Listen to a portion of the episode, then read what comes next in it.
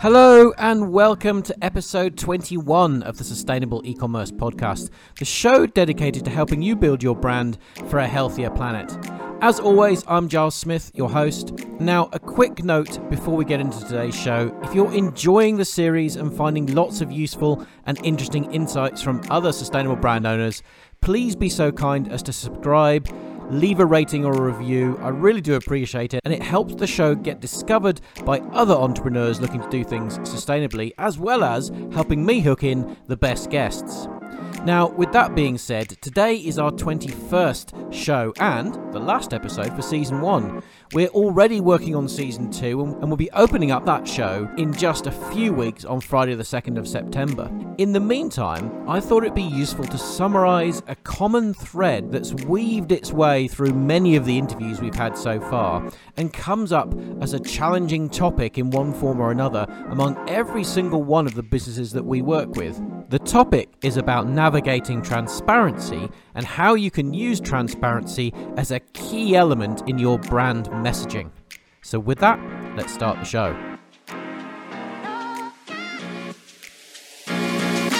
Three, two, one. I wanted to start today's show by expressing my deep belief as to why being a sustainable brand owner really matters. I'm not just referring to the incredible people I've interviewed on the show, but you guys out there as well building purpose driven brands. Back in January 2020, before sustainable e commerce was even born, I did a Facebook Live where I gave some predictions about what the next decade would bring. Among those was that sustainability was going to become mainstream and that it was the direct to consumer brands making sustainable products that collectively were going to have the greatest impact in cleaning up our planet. Your brand's success really does matter. Through your choices and your direct connection to consumers, it's the DTC brands together that stand the best chance of helping navigate away from the current and looming environmental crises. By making your products from sustainable materials, you're embedding an understanding and an expectation in consumers that such a thing is not just possible, but should be expected. And because your brand has direct relationships with the customers, you become a kind of focal point for activation of those consumers en masse to work towards your collective mission. So it's been really interesting to hear the founders behind some of the brands I've had on the show sharing that view. For example, here's what Mike Smith from ZeroCo has to say about why direct to consumer brands matter.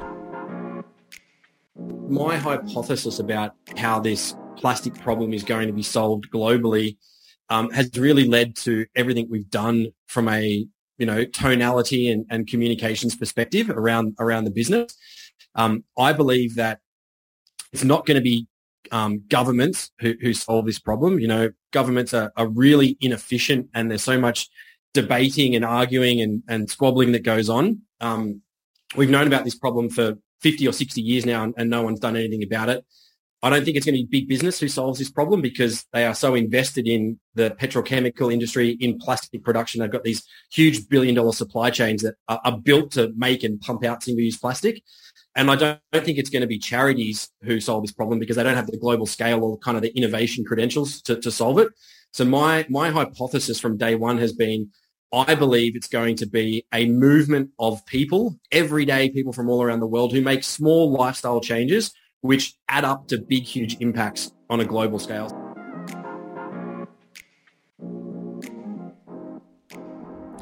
Coming back to my original predictions, I thought that sustainability would be mainstream by the middle of this decade, but the pandemic has really escalated that. Last year, in October 2021, a special research report of over 10,000 consumers by consulting firm Simon-Kucher and Partners identified that 80% of consumers now feel that sustainability is important and they want to live more sustainable lives. And in addition, about half of all consumers consider sustainability to be an important factor when actually making purchasing decisions.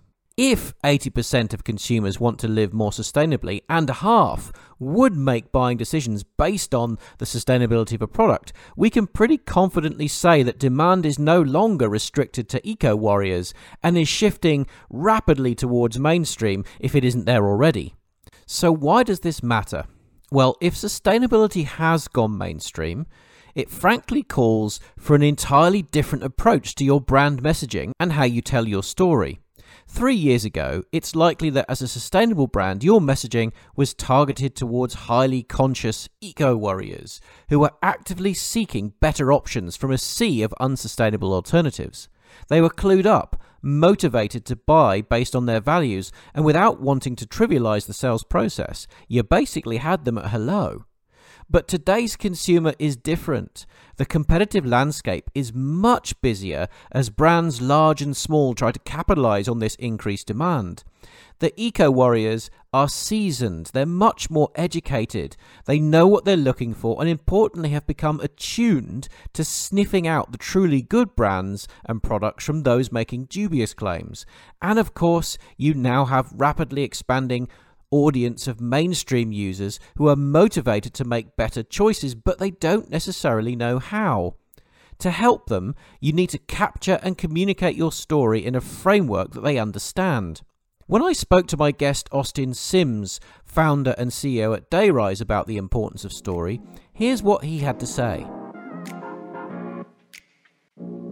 I, I love that question. That's it's so important for us. And my background at Nike is in brand building and the word story. And, and we need to be telling the story and proudly telling the story about sustainability um, because consumers want this. Um, we, we, know they do. They want this level of transparency. And I think as a collective, as brands that are sort of more towards the sustainable spectrum of, of making products, I think it's it's on us to really grab this story and, and own this narrative. I think that the the conversation around sustainability has been too heavy for too long, and we've too, we've focused too much on the problem, um, and and we're and we're aware of it, and it's real and it's massive, and and we need to get after it.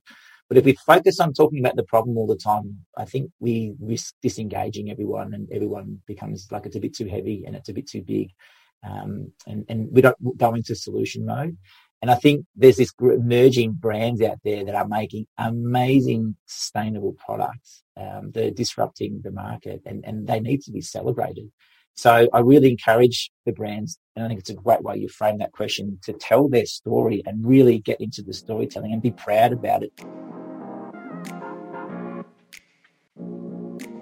Of course, the reality is that nothing's perfect. Sustainability is an ever changing space of materials and understanding and techniques. The bigger your brand, the more high profile your reputation has become, the more daunting and risky it can seem to promote the good work your brand is doing, especially if it hasn't grown from the ground up with sustainability at its core. As Kian Tracy, founder of Sustainable Choice, pointed out, big organisations are often the ones least willing to be open about the progress they're making. There are businesses, many, many businesses, big organizations that have pages and pages and pages of sustainability reports that are reluctant to communicate any of it because they are so frightened of being accused of greenwashing. But it's not just the big brands struggling to convey their message. Small brands often lack the credibility and reputation to simply make statements about their product or process sustainability and have that turn into an instantly convincing story.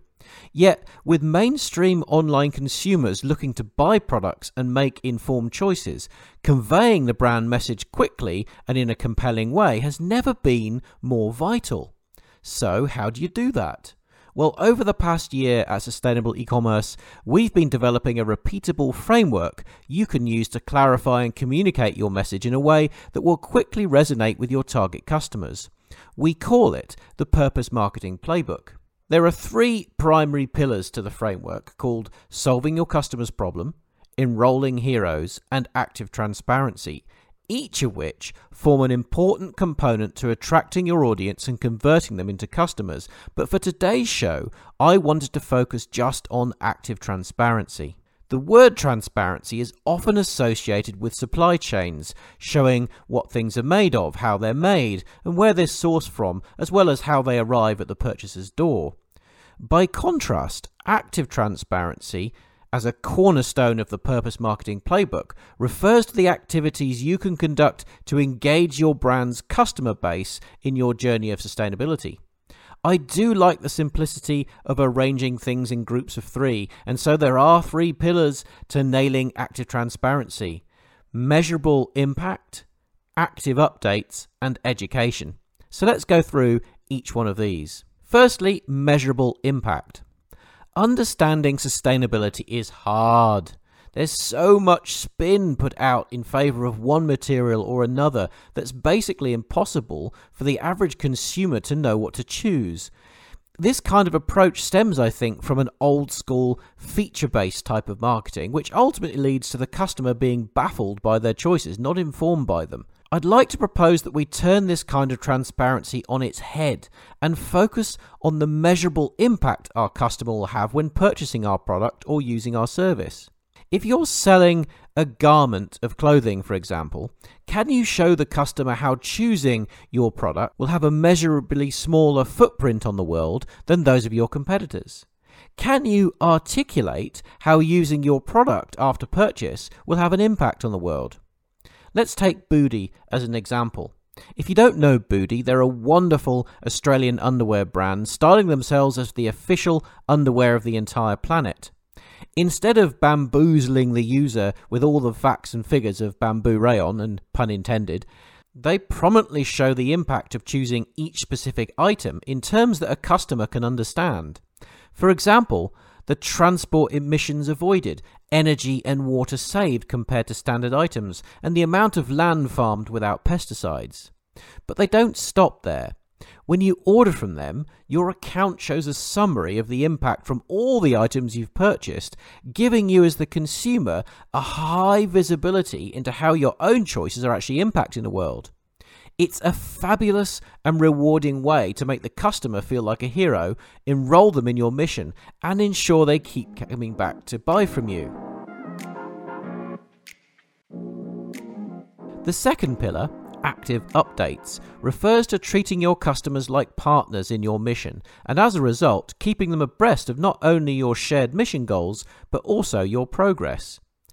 Being transparent about specifically what your brand is trying to achieve provides a clear focal point for your customers to understand your mission, and giving them regular updates helps them feel a part of the solution and reassures them that they've chosen the right bus to get on in order to get to that destination.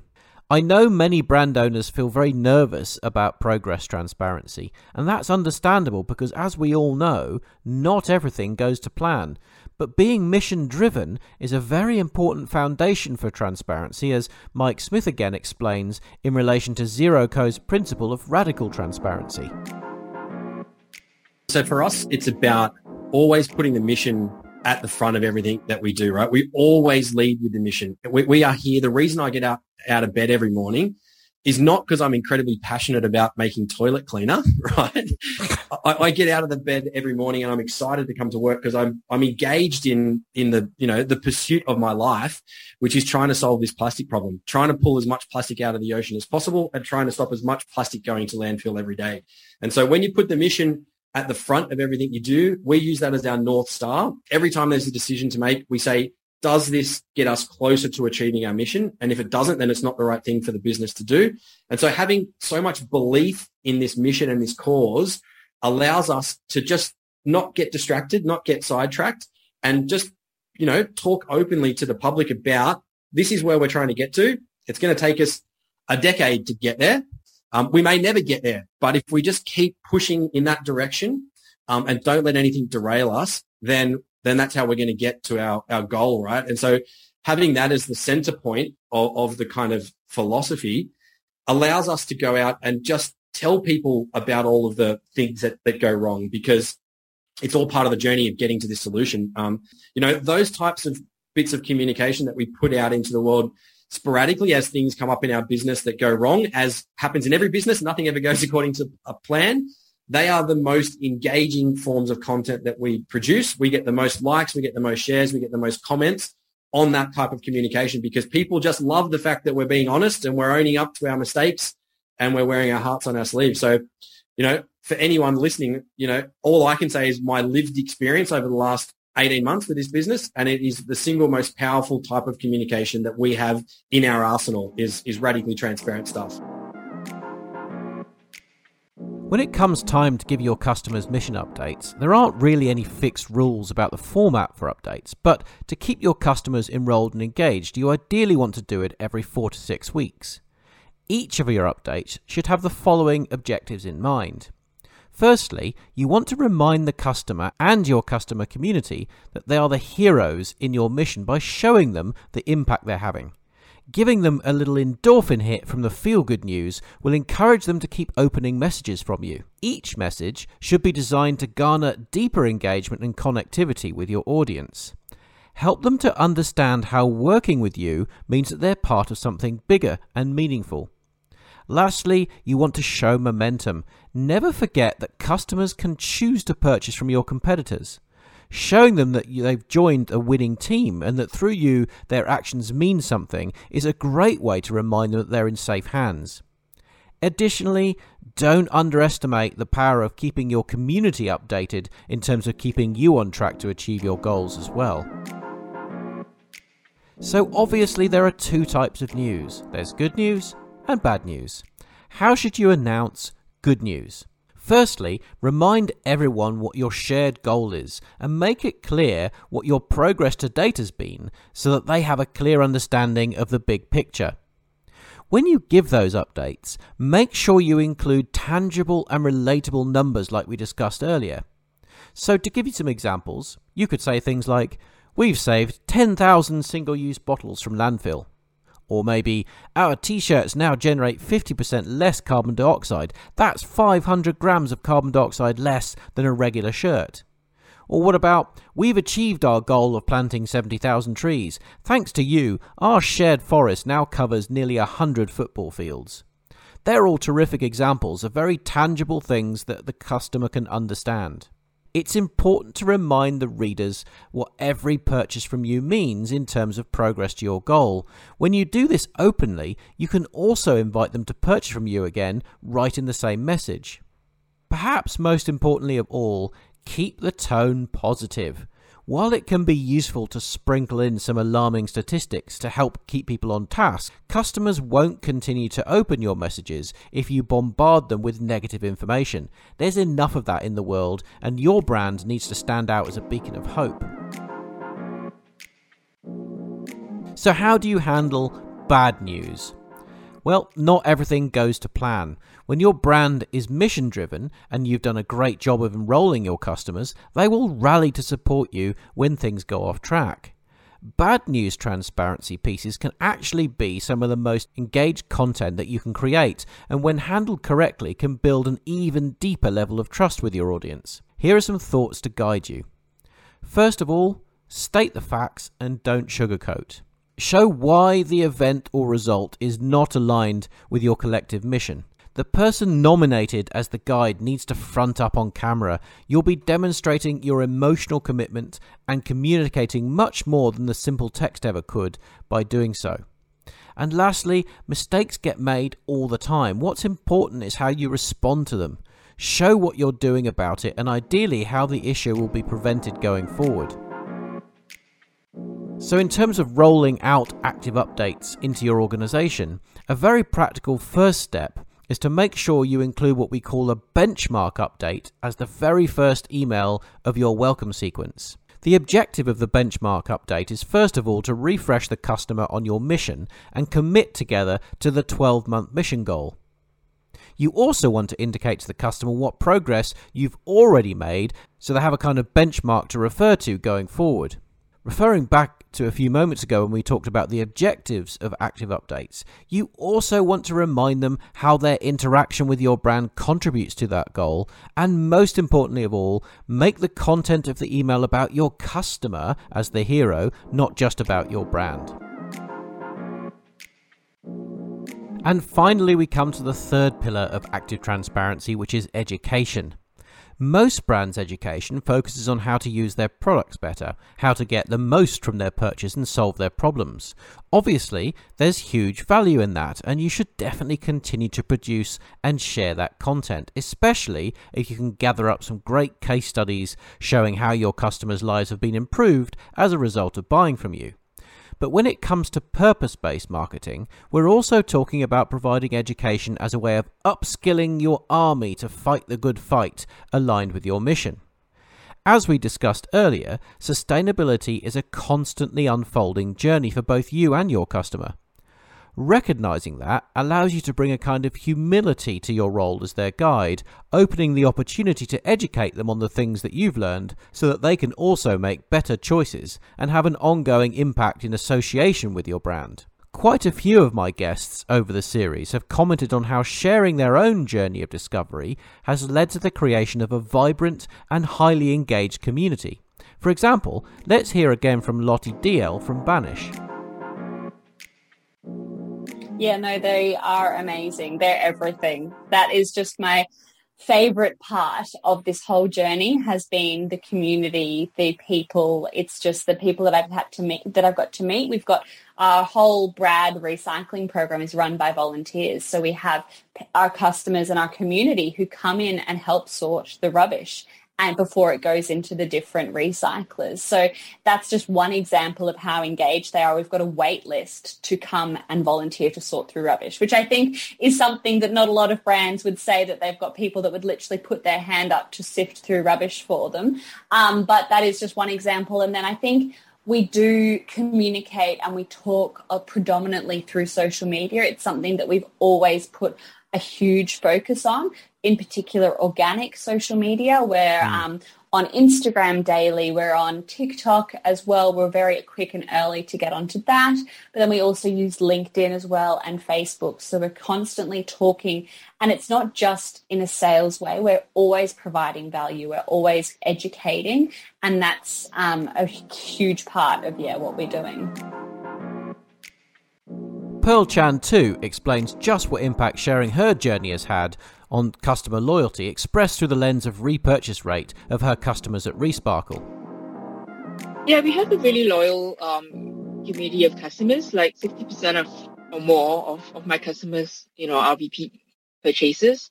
And, you know, if you look at like marketing metrics, I guess, you know, open rates for our email is phenomenal. Um, you know, when we post on social media about you know our journey or behind the scenes we do get really really good engagement. So i think people really can see and identify with um, our values and, and what we stand for. And i think people generally love to support um, small local brands. So i'm pretty proud with you know about the community we've built around our brand so far so, providing regular, scheduled educational content in easily consumed formats can be a very powerful marketing and impact generation tool. It helps your brand transcend from simply a source of product to being perceived as a valuable guide in the customer's life. Over time, you build huge authority from the assets of educational material. When used on your store, it can be a massive boost to SEO. Great quality content can be used to generate backlinks, encourage shares, and can be repurposed easily across multiple media. And of course, helping your heroes achieve more multiplies the impact of your brand mission. Something that's often overlooked when creating education content is that for it to have power and be acted upon, there needs to be a trusted relationship between the student, which is the customer, and the teacher, in this case the guide. This requires there to be a face to the brand, a person with both the empathy and the authority to carry the trusted relationship forward. Often, this is where big brands fail and where small, founder led businesses can gain real traction. It's one of the reasons why Banish and Resparkle have enjoyed such great success because their founders have taken direct ownership of being the guide. If you're a single founder or solopreneur, that means you'll be the guide. In a co founded business, you'll need to pick one of the founders to take the role. Now, we all know that creating content is hard, it takes time and effort. One of the most common objections I hear from brand owners to justify avoidance of creating educational content is that they don't see any results from it. And that's fair enough. If no one is responding to your content, it certainly isn't going to have the impact either for your brand or for the world that you need it to. So, to help you with that, and to round out today's show, here are eight tips to help you structure your content for maximum impact. Number one, education content is always more compelling when it's action based rather than purely academic. Your aim for each piece is to explain one practical, actionable way to solve the customer's problem. Number two, always start by framing the problem. In order for the customer to be interested, it obviously needs to be something that they're actually struggling with. Show empathy by using examples from your own life or select an example of a specific customer who is experiencing the same issue. You can focus on any of the problems that you've identified for your avatar as well as anything related to your mission. Number three, give them a simple set of steps to solve the problem. In other words, a plan. Make it simple enough that they feel confident to take it away and achieve it themselves. Number four, show the success state after following your instructions. Much like buying your product, they need to clearly see what life will be like for them after following your suggestions. Fifth, tie the result back to your collective impact and make them feel good about being the hero. Show how conducting the activity contributes to or even expands on the mission goal. Number six, include images to demonstrate key points, especially when using your products. Number seven, never ever talk down to the customer. This relationship is a guide hero relationship, not a teacher first grade student relationship. That means it's a level playing field. Use simple wording and avoid jargon or anything that might make the customer feel inferior or leave them feeling confused. And lastly, provide a strong call to action at the end to encourage them to put your suggestions to the test. Ask them to share their experience on social and provide a direct link to help them do that. So, I hope you'll put this concept of active transparency into play for your own brand. Help your customers understand how buying from you makes it easy for them to have an impact. Keep them close with regular updates and make your brand an integral part of their journey through education. And that officially wraps up season one of the Sustainable E-commerce podcast. Like I said, we'll be back with you very soon on Friday the 2nd of September, and I'm already very excited about our speaker lineup. So please do subscribe and follow Sustainable E-commerce on LinkedIn just to make sure you hear the latest updates from other amazing sustainable brand founders. I appreciate you listening and we'll be back very soon.